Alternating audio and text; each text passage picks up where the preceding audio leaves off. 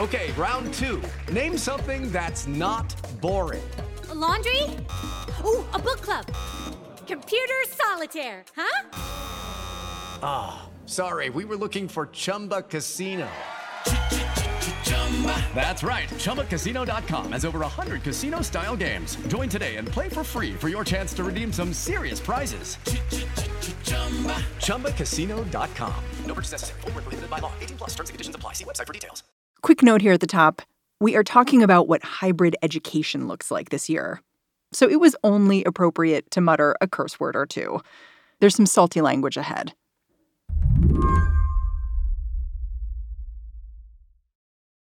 Christopher Pinto is a high school math teacher outside Houston, Texas. And these days, he's got this routine. He wakes up around 5:36 in the morning, pours himself some green tea, and then he cranks up this song, a good 80s power ballad. 1984 Starship's, nothing's to stop us now.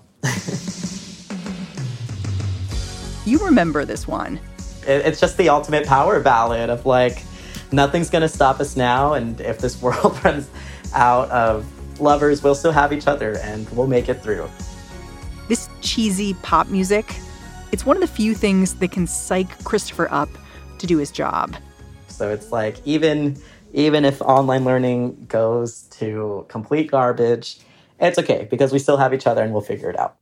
Christopher is actually back in the classroom this fall, but he's also teaching online at the same time.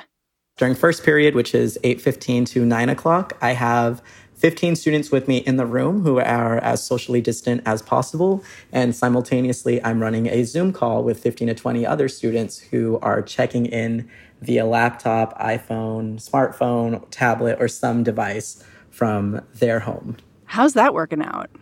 Oh, terribly, but we're making do. This is not what Christopher pictured he'd be doing day in and day out. After being fully remote in the spring, he imagined returning to work would be a small step towards normalcy. Instead, it's not really normal at all. Some weeks it feels totally manageable, and some weeks it feels like I am the worst teacher ever, and I just don't know um, where to find the balance in between both. So, is virtual school, is hybrid learning, is that getting easier? Uh, definitely not. Um, I, I just don't know any other way to put it. Even though it's only been 11 calendar days, it has felt like the longest school year by far. Today on the show, hybrid learning is a giant experiment America's teachers and kids are trying out all over the country. No two classrooms look alike. But Christopher Pinto, he's letting us into his. I'm Mary Harris. You're listening to What Next? Stick with us.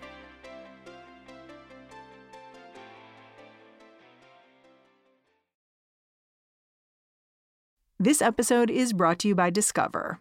When it comes to your finances, Discover wants you to know they are the credit card that is always there for you.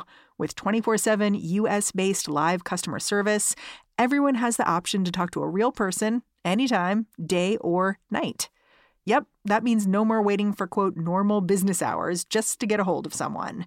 We are talking real service from real people whenever you need it. Get the customer service you deserve with Discover. Limitations apply. See terms at discover.com slash credit card. Throughout the summer, Christopher was monitoring the situation at his school, looking to see whether it would open up for any kind of in person instruction.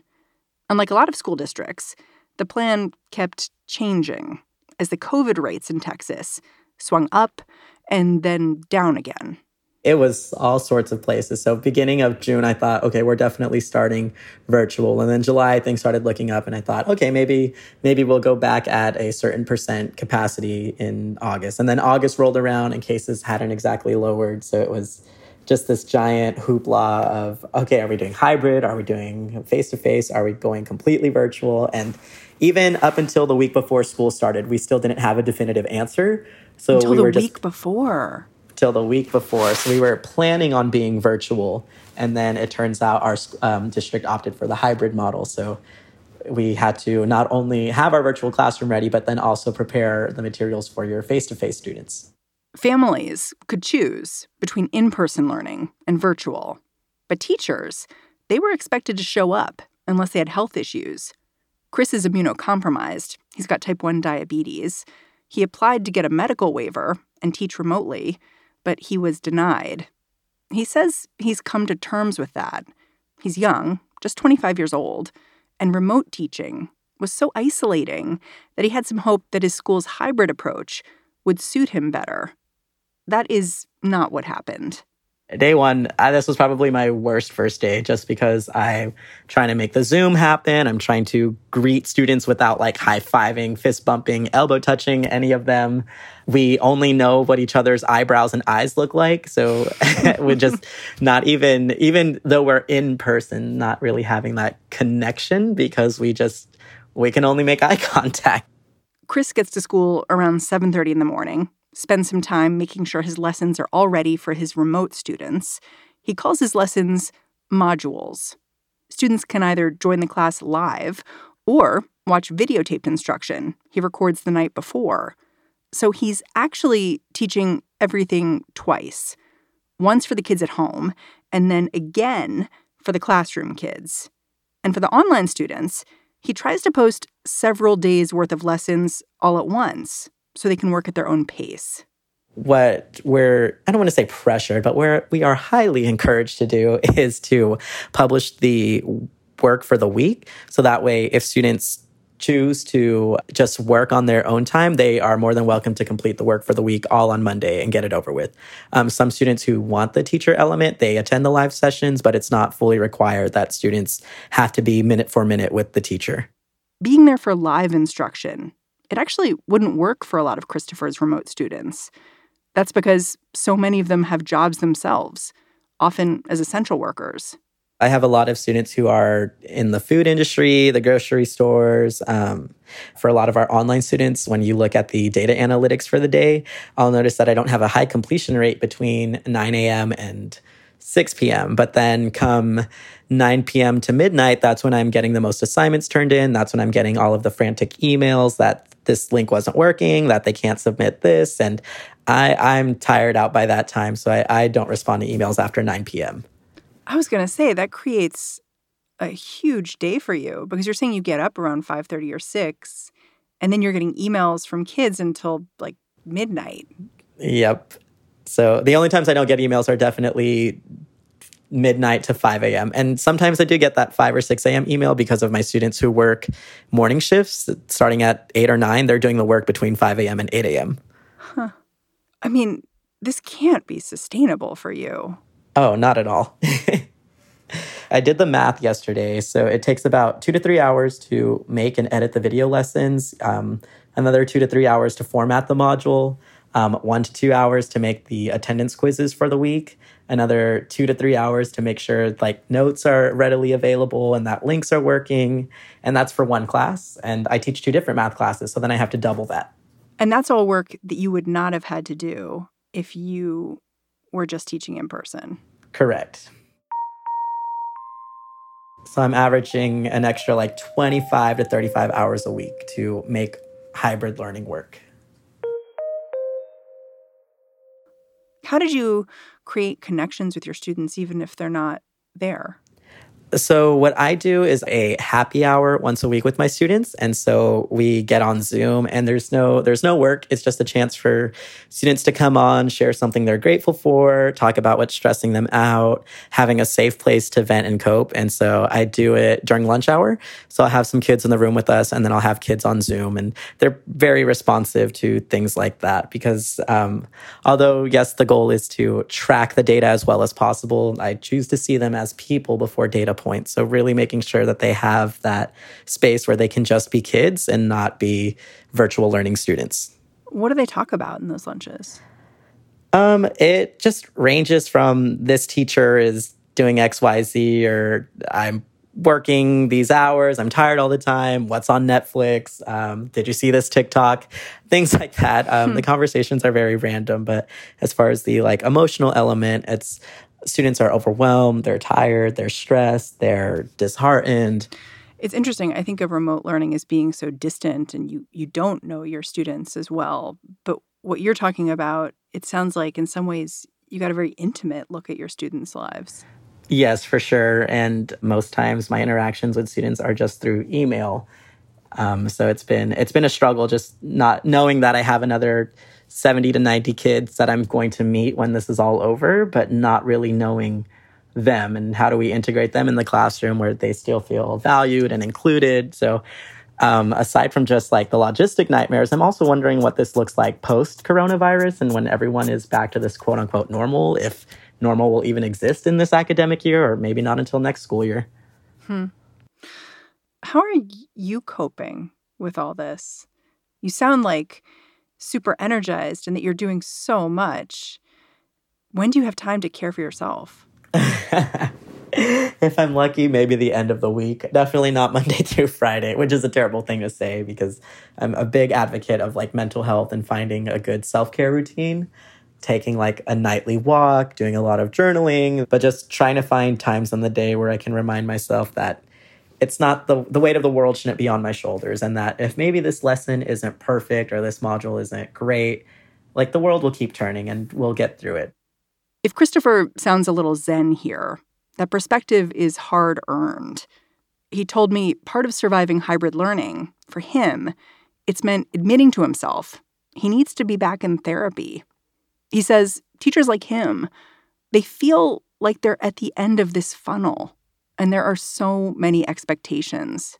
It feels like there's no winning, and what's best for students might mean more work for teachers, and what's easiest for families also means more work for teachers, and what's best for education agencies to track data and attendance is not what's best for teachers. And so teachers just feel very much left out of this conversation of advocacy. And while we're advocating for what's best for students and families, admin, and agencies, we're not advocating on what's best for teachers. Do you feel safe being in the classroom? I think I do for the most part. Um, we aren't doing any contact, which is, I don't want to say nice because I do normally like to high five or like fist bump my students. But um, yeah, there hasn't been too much contact. And then in a classroom, I'll have about 10 to 15, and they're as spaced out as they can be but it's just this unknowing factor. There's no treatment there's no vaccine yet and we just we never know. It only takes one kid and that could infect a 100 other students. So it's just i don't know if i'm necessarily concerned for my safety but definitely for the safety of my students. If it only takes one and do you talk about covid in your class at all? We do especially for um, my ap statistics students. How? Um, well, you're just looking at the data, and then also just um, our first unit is dealing with one variable data. So we look at the difference between categorical and quantitative data. So showing my students how different graphical representations um, can communicate different information. And so we had one project where I had kids find like five misleading graphs of data, and then we would go through and see like, is this actually misleading? Is this misleading graphs of COVID data? Correct and just looking at like so when data is collected properly we can see it has these elements and we see it it looks like this. So just being able to give students like analysis tools to um, read into more than just believing like a headline. Did it make your work feel i don't know like a little political even? Like you're it sounds like you're you really want them to be engaged citizens I do. Um, it it always feels political, and especially with statistics, um, numbers can be manipulative, and so I try not to lean my students one way or the other, but instead empower them to make the decisions that they want to make based on what's available to them. And so I teach um, I teach 9 through 12, but a good chunk of my students are the 17, 18 year olds who will be eligible to vote in this next upcoming election. So making sure that they're also registered so that they can go and make their voice heard. Hmm. You literally do that? You make sure they're registered? Oh, I definitely make sure they're registered. Oh, I love it. Yeah, it's uh the work of a teacher I don't think is necessarily political, but it's hard to be completely unbiased because the truth is politics do play into the well-being of lives here and so I used to give extra credit for students who would go vote and bring back their I voted sticker. Are you doing it this year? Um, well, that is a tough one because uh, this election, okay, all the elections matter, but I was going to say this one's a very important election. So I, I don't want to incentivize that with extra credit as much as I want to incentivize that as when you vote, you're making a choice towards people's well being and livelihoods. Now go be decent citizens. You want them to do it because they, they want to do it. Yeah, and not just do another thing because the teacher says so or because it's for a grade. Hmm. I saw this headline today that was pretty blunt. It asked, you know, will this be a lost year for America's children? I wonder how you would answer that question. Whew, that yeah, whew, that one was like a brick to the face. Um, will it be a lost year? I think if we look at it in terms of like test scores and stress and anxiety, I do think it is a lost year because everyone is just frustrated and it doesn't feel like the success right now is outweighing the negative internalization that is teaching during a pandemic. But I do feel like it's still a year where you have the opportunity to impact your students by your actions and by your words. And so I never think it's a total loss of a year. Yes, it might be garbage and we're all over it and we're done and we're just like stay home. But um, I still think it's an opportunity to connect with students and to still let students know that they're cared for. So I don't think it's lost in the sense of the emotional and social aspects. But education wise, I do think the repercussions of this year are going to last for at least the next one to two, maybe even three years. You did tell my producer that every day you have a moment of grace and every day you have an oh shit moment. would you share? Very true. Would you share one of each? The moments of oh shit are a lot easier to come to mind. Um, Zoom giving out on me, a module not working, my principal getting CC'd on an email to me because a link that I posted wasn't working, um, angry parent email. I forgot to click my attendance and I'm going to get another passive aggressive email. It's just like little, little oh shits like that. Um, the grace definitely comes from students that are coming to my class and they're getting a live lesson because, like I said, most teachers are just opting to have face to face students complete the online work in the classroom. So just hearing students say, like, this is the only class I like coming to, or this is the only class where I feel like I'm learning something, that to me, it's like double the stress, but also, wow, I can't put a price on that. Christopher Pinto, I'm so glad you joined me to share your story. Mary, I just want to say thank you so much because right now the conversation isn't teacher centered and teachers keep getting left out. So just having a platform to share the teacher experience is just so.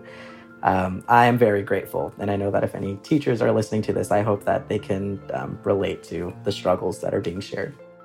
Christopher Pinto is a high school math and statistics teacher outside Houston, Texas. And that's the show. What Next is produced by Mary Wilson, Jason DeLeon, Danielle Hewitt, and Elena Schwartz. This show gets a little better each day with the help of Allison Benedict and Alicia Montgomery. I'm Mary Harris. I will be back in this feed with more What Next tomorrow. Step into the world of power, loyalty, and luck. I'm gonna make him an offer he can't refuse. With family, cannolis, and spins mean everything. Now, you wanna get mixed up in the family business. Introducing The Godfather at ChumbaCasino.com. Test your luck in the shadowy world of The Godfather slot. Someday, I will call upon you to do a service for me. Play The Godfather, now at ChumbaCasino.com. Welcome to the family. No purchase necessary. VGW Group. Void where prohibited by law. 18 plus. Terms and conditions apply.